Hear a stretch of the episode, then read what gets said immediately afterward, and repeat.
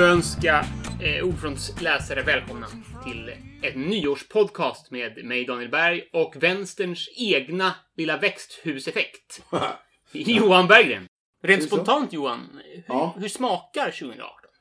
Rökigt. Rökigt? Mycket rökigt, Ja. mycket rökigt i eftersmaken. Alltså det, det är framförallt skogsbränderna som gör det. Just det, skogsbränderna. Mm. de, de känns där som en liten ton av torv.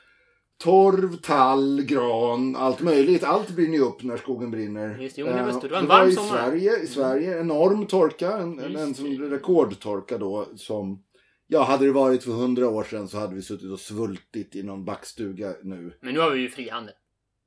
lite annat sånt har vi nu ja. Det var också även på annat håll kan man ju säga. I Syd och Östeuropa, i Kalifornien, enorma skogsbränder som beror faktiskt rätt mycket på att de, ja, torkar ut skogarna på grund av klimatförändringen. En kul sak med bränderna, det är ju brann i Arktis av alla ställen. Ja, dessutom kommer ju en hel del rök från bombningar. Det, det är ju ändå flera krig som pågår. krutdoft finns. Krutdoft och brinnande byggnader. Bokén är ganska utvecklad på det sättet att det är många röker. Ja, och lite grann som då de här skogsbränderna. De är ju svåra att, att förneka. Men du kan ju snacka med folk som bor i Hälsingland, Kalifornien. Det är lite svårt att bara gå vidare med sitt lilla sommarlov som vanligt. Precis som det är lite svårt för de jemenitiska byborna att valla sina jätter som förut. Medan de högteknologiska bomberna från Saudiarabien och USA Regnar över Arabia bara. Felix. Ja, det lyckliga Arabien. Arabien.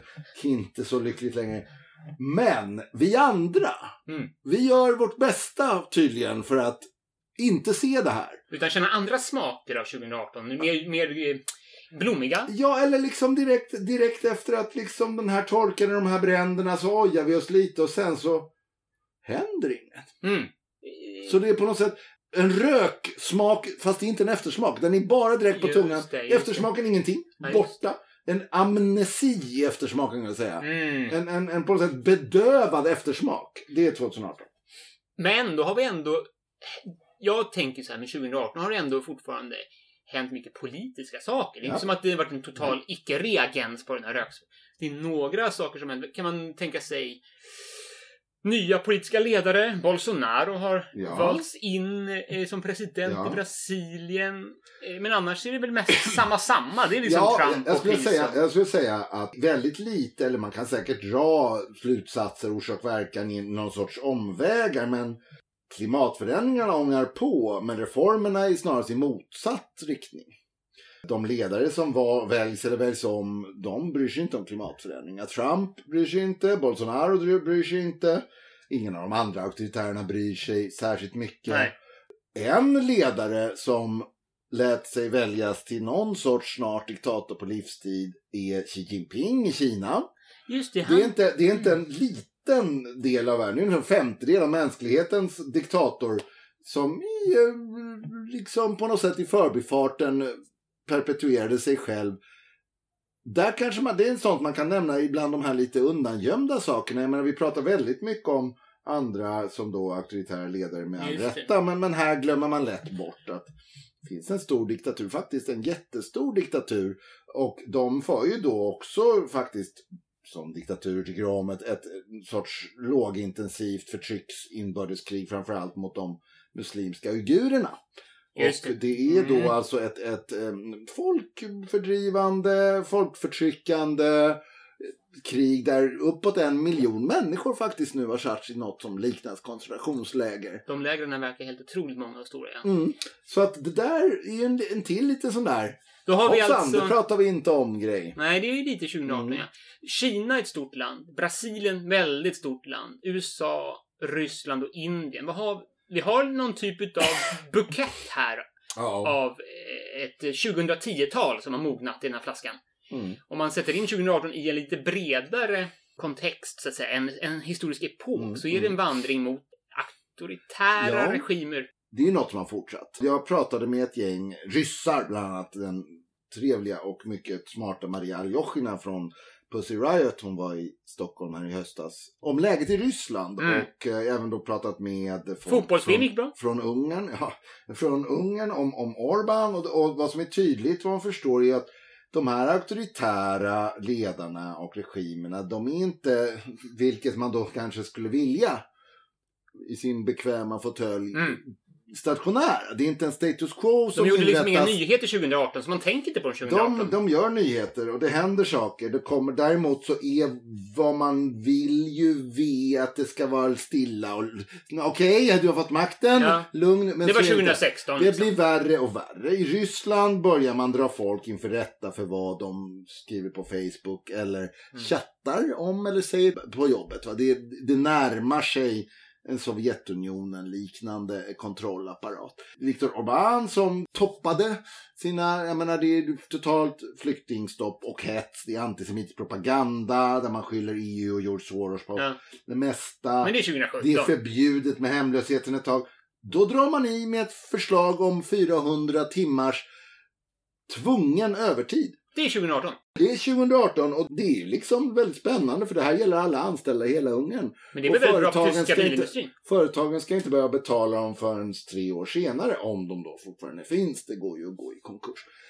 Ja, du, menar, du menar att det har hänt mycket med Putins Ryssland ändå? Att det blivit ännu hårdare förtryck? Och eh, Ja. Ungern har infört de här hårdare Eller, arbets- eller, eller. Israel där du har Netanyahu-regeringen som införde en spännande eh, apartheidlag där då till skillnad från hur det varit Israels medborgare ska rangordnas efter etnicitet där judar smäller högre än kristna, arabisk, islamiska, beduiner och så vidare. Det var enorma protester där då liksom höga generaler och borgmästaren i Tel Aviv och alla har gått emot Netanyahu. Som för övrigt, ska man säga, uppbär sex eller sju ministerposter förutom premiärposten. Ja, ja, nej men alltså hur tok radikal höger net, regeringen Net- Netanyahu är kommer inte riktigt fram i rapporteringen. I Sverige är det ju väldigt så här mot Israel, för Israel, mot Israel. Men det finns naturligtvis inom Israel ganska stora skillnader. Och det här är den stora grejen Mm. som har hänt. Många menar ju att det här 2018 är helt emot grundidén för Israel. Och splittrar landet rätt i tu. Mm. Men det kommer vara ett val i vår och då hoppas han att kn- snyta åt sig populiströster på detta vis.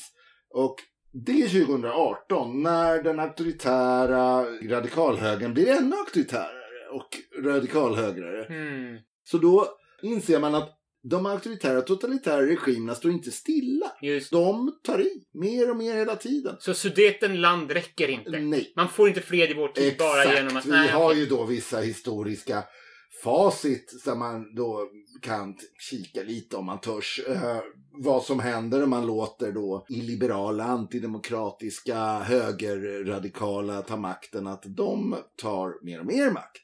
Förtrycket ökar.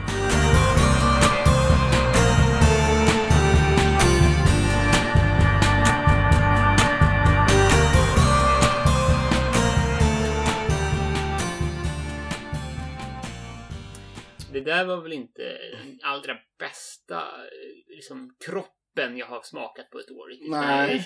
Om radikalhögern är ett vin Mm. så, är, så, så när man lagrar det så mognar det väldigt snabbt. Ja, det, ja. det händer saker i det, tunnan det, va. Det, Det snabb ligger inte bara där och väntar Det- på att bli drucket, utan det kanske liksom- inte ens håller i tio år igen. Nej, om man då kikar på den historien Nej, igen det- så brukar det bli rätt volatilt. Ja.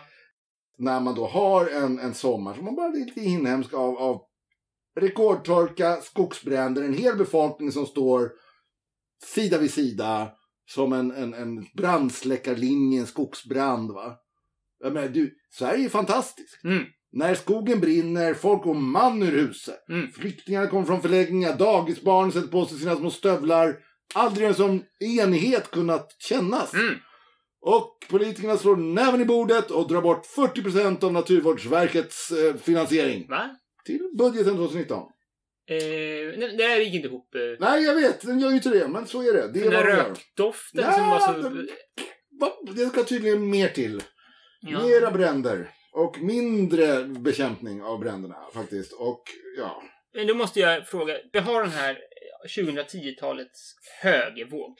Vi sa innan att Liberalerna längtar tillbaka till 90-talet som vänstern längtar tillbaka till 60-talet. Liksom 90-talet är Liberalernas Mm, eh, mm, drömska Ja. historiska epok Ja. som 60-talsradikalismen var för vänstern. ja. 2010-talet börjar mer och mer utkristallisera sig som en sorts drömsk period för den radikala högern. Jag skulle säga Men, så här. Vad är den här radikala Bra högern? för, alltså, vi börjar med att slå fast det du säger. Det är verkligen sant. Jag har till och med hört finliberaler som Birgitta Olsson hålla tal om den nya situationen i Europa med auktoritära och icke-respekt för mänskliga rättigheter. De faktiskt säger att men på 90-talet så hade ju allt fixat sig. Mm, Och sen med liksom stora blinkande lite tårfyllda ögon. Vad hände? mm, Varför blev det så här? De har faktiskt ingen aning.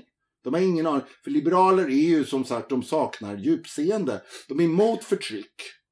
Men de har tagit ett krumelurpiller där de inte kan se att privata företag kan förtrycka någon. De kan inte se det. Nej. Det är de som jobbar på H&M's jävla fabrik i Bangladesh. De har inget, jag förstår, jag kan inte koppla till Stefan Perssons miljard. Det går inte. Men, men. Om det vore en stat som gjorde det här, jävlar, då skulle liberaler stå med machete på barrikader och slåss mot mm, Det är lite konstigt va? mm. Vilket gör att liberaler i Sverige de är fruktansvärt emot Kuba. Oj vad hemskt det är. Det, det är politiska fångar, fattigt folk och så vidare.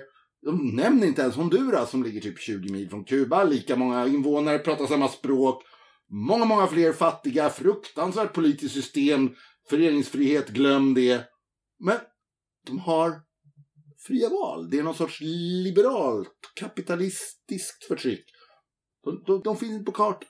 Så det är lite problematiskt för Liberalerna att förstå vad som hände efter 90-talet. Mm, mm. Så du säger, de, de bara liksom, det toppades där liksom på något sätt. Och sen så kom World Trade Center och så blev det jobbigt. Och nu har vi 2010-talet. När de som bara för 20 år sedan satt, de var sex sad snubbar som runkar bulle bredvid en stencilapparat i en källare på Söder. Jag menar, Anna-Lena Albenius har skrivit en jätterolig artikel i senaste Ord från Magasin utifrån Sverigedemokraternas egna självbiografier. Hon har liksom inte hittat på ett eget ord utan hon bara plockar ur deras och berättar.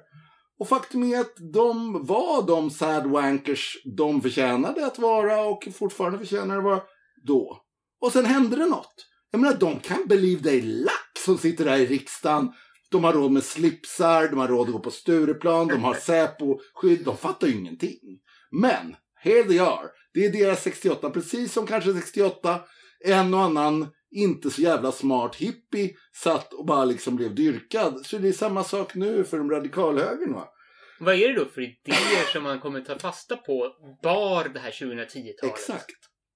Framtidens idéhistoriker, så tillvida de inte är utrensade av Ivar Arpis antigenusforskar-stormtrupper som från regeringen ser till att inte någon som helst genusforskning appliceras i akademin och förstör den. Framtidens idéhistoriker kan ställa sig frågan vad då ville denna radikalhöger? Det är ju väldigt spännande samtidigt som högern har väldigt mycket gratis. Jag menar en snubbe som Ulf Kristersson. Moderaternas ledare. Mm. Som alltså går till val och får ett kraftigt försämrat valresultat. Ha- Hans kvaliteter som politiker är att han är man, har kostym, Slips. Så han har slips, han, han har ett svenskklingande namn, han verkar vara heterosexuell, han har inte ätit några bebisar. Annars kan man inte hitta så mycket. Va? Han är väldigt mycket gratis och bara splunk, trillar i knät på honom saker och ting. De vet ju inte vad de är själva i högern. Jag menar, det är ju inte så att de målar upp några utopier. Men den här nya radikalhögern, vad är ert utopi? Vad är ert idealsamhälle? Det blir jättekonstigt när de försöker, så de försöker oftast inte. Vi har ju då, till att börja med, så kan man ju då försöka närma sig det stora reaktionära partiet, Moderaterna. Mm. För de börjar ju bli moderata. De kallar sig ju då, vad kallar de sig? Liberalkonservativa. Där hickar man ju lite. Ja, alltså då, då ska ni säga, kära lyssnare, att när jag sa ordet liberalkonservativ, så den, den unge eh, historikern här hickade och sträckte upp bägge armarna i luften och, och himlade med ögonen. Varför, Daniel? Ja, det är ju som att vara radikalt sekulär kristen. Ja, Alltså det är två idétraditioner som har vuxit upp i kamp mot varandra. ja. Konservatismen finns bara för att den tog spjärn mot den framväxande liberalismen. Mm. De var dödsfiende under, Ja. under 150 år. Eller hur? Ja, I franska revolutionen är det liksom konservativa och liberala som ja men slåss och Ja. halshugger varandra. Edmund Burke växer fram sitt idéverk, som är konservatismen Ja. i England då, till exempel, i en hård antipati mot eh, frihet, jämlikhet, broderskap. Ja. Mot förnuftstron. Mm. Mot individualismen, den atomära föreställningen om människan. Allt det där. Ja. Och istället föreställer sig då Edmund Burke och liknande konservativa med honom att det som utmärker politiken, det är att den vilar på supraindividuella eh, enheter, alltså på kyrkan, på staten, på organiskt framvuxna enheter som individer själva inte kan välja att ta sig in i eller gå ut ur. Man är Mm. f- kastad in i världen och Ja, är en social varelse, Ja, ja. bestämd av de här strukturerna. Man har plikter mot staten och kyrkan och man har en tro man själv inte har valt. Ja, är man har en roll som man är mer eller mindre född i och den ska man Ja, ära. Ära, Och det, det är där man finner lite, meningen lite, också med Lite livet. waggle room för ett lillfinger om du är soft konservativ, men that's it. Ja, men det, den växte i alla fall fram i motsättning Ah, ah, ah. till de som föreställde sig att människan har fria val utifrån Mm. ett eget förnuft där vi kan förbättra världen utifrån vetenskap, kunskap. In, alltså liberalismens emancipatoriska projekt är egentligen. Konstruerat i opposition med den konservativa värld som då Edmund Burke eller Möser i Tyskland försökte försvara. Då blir man så väldigt chockad när dagens 2018 idéprogram från högern är Ja, det, de, de liberal, Ja, ja, konservativa. ja, alltså så här är Superspännande förstås, om de får ihop det vill jag verkligen höra hur de gör. Det intressanta är ju, ja, ja, ja, så det här har ju då, dels är det så här att man som höger idag sedan många år slipper stå till svars till att börja med. Det finns få frågor, ännu färre följdfrågor och allting tas för givet. Sä- Säg att Socialdemokraterna och Vänsterpartiet hade gått ut och sagt vi är ateistkristna. Ja. Oj, vad skit de hade fått. Jag hoppas Va? jag verkligen. Ja, ja. Eller, eller om de sagt, eh, nej men vi är borgerligt socialistiska. Mm. Gud vad de hade fått smisk på rumpen. Mm. Eller, eller om det hade kommit någon liten ungdomsgrupp och sagt, nej men vi är judiska nynazister. Ja. Det hade ju, ja, de, folk hade, nu finns ju tyvärr, eh, jag läste någon artikel för några år sedan om några stackare i Israel som var judar och nazister samtidigt. Men eh, tyvärr, man skrattar mindre när man då ser vad Ja, ja. Netanyahu gör idag. Men Mm. det, det här gör de. Och då den så kallad socialdemokratiska debattören Stig-Björn Ljunggren, det är en, en liten så här, en liten sak som jag ofta vill ta upp. Stig-Björn Ljunggren är alltså mer konservativ än fucking Gösta Bohman, men han är, kallas alltid socialdemokrat. Han skriver ofta för Timbro. Han, Eh, han har skrivit att ja, Moderata samlingspartiet har visat att liberalkonservatismen fungerar i praktiken. Det här är någonting som då man så slår fast om man är Stig-Björn Ljunggren. Vad är det? Jo, man måste vara väldigt, väldigt ytlig. Man ska alltså liberalismen, till liberalismen, från den tar man marknadsekonomi, tron på marknadsekonomi. det brukar ju vara väldigt socialt destruktivt för de traditioner som konservativa vill Ja. försvara. och individuella rättigheter. Vilket Men konservatismens respekt för traditioner och försiktig samhällsutveckling. Samtidigt då, om man ska ha marknadsekonomi, den kapitalistiska rasande processen som Mm. när den appliceras på vilket samhälle som helst danar om allt. Kastar en bondebefolkning in till städerna, kastar stadsbefolkningen ut i slummen, kastar ut slummen till... Herregud vad det händer grejer. Ja. Och försiktig samhällsutveckling. Ja. Så är det ju faktiskt. En komplett jävla idioti.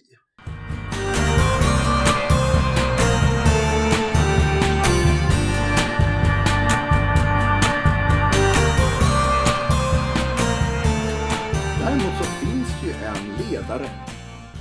Pratar naturligtvis om Ebba Busch Thor. Hon är någon sorts ideologisk ledare för den här lite nybakade, lite nymornade men ändå väldigt förtjusta politiska inriktningen nationalliberal, konservativ, reaktionär, mysig. Eh, Vad, vad de kallar sig själva. och Christian också där. de har ingen aning. Men hon är ju extremt otydlig också. Mm. Det närmaste jag har kommit till någon sorts ideologisk förklaring. I en artikel där hon skriver om att det svenskaste av allt är husesyn. Och detta finns det några som heter myndighetsvänstern som är emot. Som är Mona Salin 2002 och Fredrik Reinfeldt som citerar Tegnér förnekar totalt att det finns svensk kultur. Det är ju då den, i, i den högertraditionen av att bygga upp enorma halmgubbar. Men samtidigt så är det ju väldigt lite att ta på.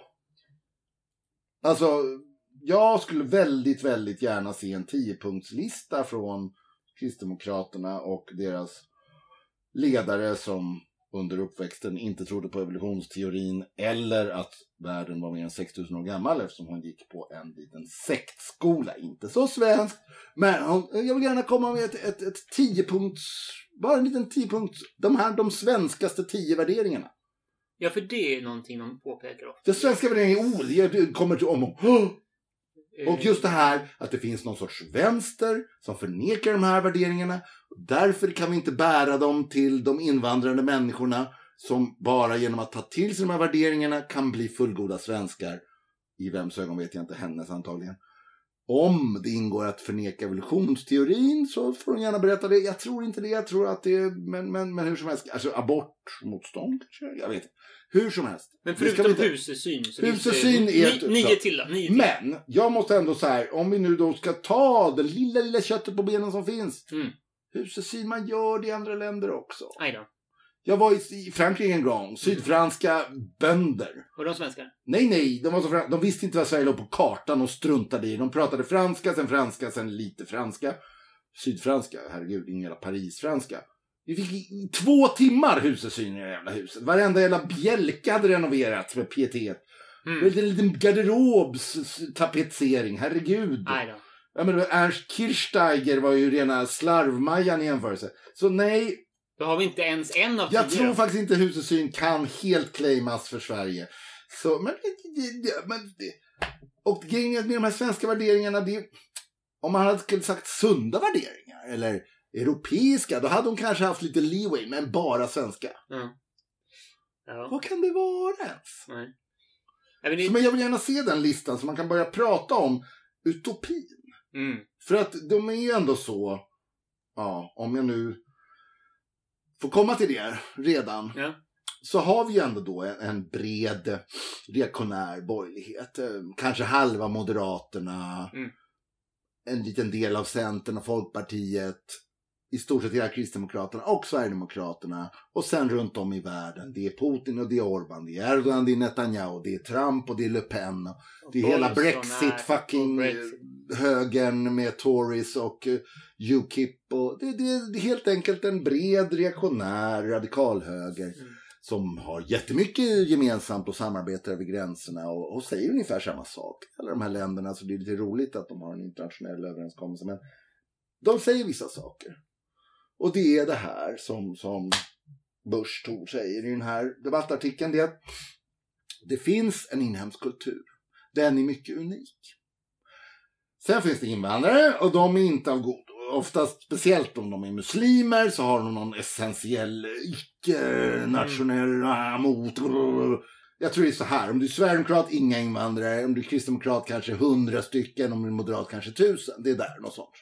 Om du är national, liksom, Nordiska motståndsrörelsen, så ska du ha ut folk också. Så det, det är någon sorts. Men, de är alla överens om att det finns något ursvenskt som är väldigt unikt svenskt. Eller norskt, eller belgiskt, eller ungerskt, vad du vill nu. Som hotas när det kommer in för många icke-svenskar, ungrare. De är oftast muslimer, det är det mest icke. Mm. Men, det är inte riktigt deras fel. De är ju bara någon sorts boskap åt de riktiga bovarna. Mm. Myndighetsvänstern kallas de här. Vi har hört kallas kulturmarxister. De är oftast, har de drag av nazisternas gamla kosmopoliter, det vill säga judarna. De Mm. är, de är, de är inte lojala mot nationen. De, de är liksom utan färg och smak och de är oftast eh, genderneutrala och konstiga och bögiga. Oj, oj, oj. Och de tar in de här för att underminera. Det är en akademisk myndighetsvänster, nu citerar jag, som aldrig gillar traditioner och gärna använder invan- invandringen som ursäkt för att få bort dem. Det alltså hävdas det finns någon sorts diffus vänster som ska krossa det här svenska med hjälp av invandrarna. Och, Eva Busch Thor, det här är ju precis vad som står i Breiviks manifest. Mm. Jag tillhör en av dem som har lagt ner några timmar på att hacka mig igenom den sörjan. Som har ungefär samma stringens som hans lärofader Adolf Hitlers Mein Kampf. Det är nämligen precis samma tankemodell. Det finns en illojal, icke-nationell elitvänstersnusk som med muslimerna som murbräcka vill slå sönder det sunt nationella. Mm. Så Ebba Busch Thor, det är uppenbart att du, Jimmy Åkesson, Breivik och Nordiska motståndsrörelsen och i viss mån Ulf Kristersson vill samma sak. Därför att ni utmålar hotsituationen likadant. Men då är det ju bara fucking i ärlighetens namn berätta vad det är ni vill uppnå. Ja, Berätta vi... er utopi. ja, just det. Nu känner jag, om man ska sammanfatta det här samtalet lite. Vi har kommit till 2018 och kommit fram till att det är en del av ett tiotal som karaktäriseras av en vändning mot en radikal nationell högervåg i världen. Ja. vi når den slutsatsen att det finns ett väldigt, väldigt eh, luddigt ramverk till en idétradition som jag inte får ihop konservativa och liberala ihop och sådär då. Men om vi då ska försöka hitta något kött på benet anno 2018 för att mer konkret se vad den här tanketraditionen faktiskt uppnår politiskt. Då har vi väl åtminstone ett dokument av vikt som hände 2018. Ja. Och då är det den svenska budgeten gissar jag. Just. Nej, nej precis. Och då, det är alltså nämligen Moderaterna och Kristdemokraterna, två reaktionära partier, stödda av ett tredje, Sverigedemokraterna, fick igenom en budget. Som är alltså då en, en väldigt radik- högradikal budget. Då får Och vi här- ändå lite kött på benen här. Just det, och Mm. här får vi det du säger. Här är då inte snömos som husesyn eller liksom någon långtgående grundlagsändring kanske någon gång eller någon debattartikel här. Det här är fucking reda pengar till reda departement, indragna bidrag, uppdrag. Och då har vi spännande saker som sänkt skatt för höginkomsttagare. Nej, det är inte jag. Nej, inte jag heller tyvärr. Och det så kallade jobbskatteavdraget utökas. Det kan man då också översätta till att alla som inte har anställning får högre skatt. Det vill säga, det är alltså skattelättnader för dem med fast anställning och hög inkomst. Nej, det är inte jag. Nej, eh, det är färre och färre som har det för övrigt. Jag har med liberalismen att göra. Om man då tittar, rutavdraget är det enda bidraget som inte sänks. Rutavdraget får du när du anlitar människor som bygger om ditt kök eller serverar dig drinkar på altanen. Är det du, Daniel Berg? Nej. Inte du igen. Som åtgärd mot den förfärliga förändringen som hotar drabba framförallt våra barn, men börjar drabba även oss, nämligen klimatförändringarna, så slår man till med Äntligen. att avskaffa flygskatten. Nej, nej. För att riktigt få igång Nej, men- flygandet. Vi skulle ju införa åtminstone bränsleskatt. Nej, du får...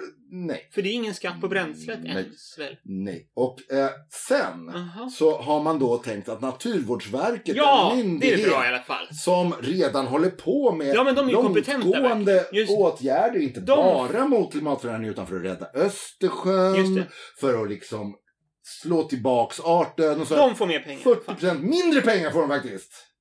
Men Nej, men. De återinför gåvoskatteavdraget. Så om de allra rikaste vill skänka pengar till olika fina föreningar som pysslar med klimatet eller naturen eller vad de vill, då får de göra skatteavdrag för det. Får de dra av till sina barn också? Ja, det stämmer.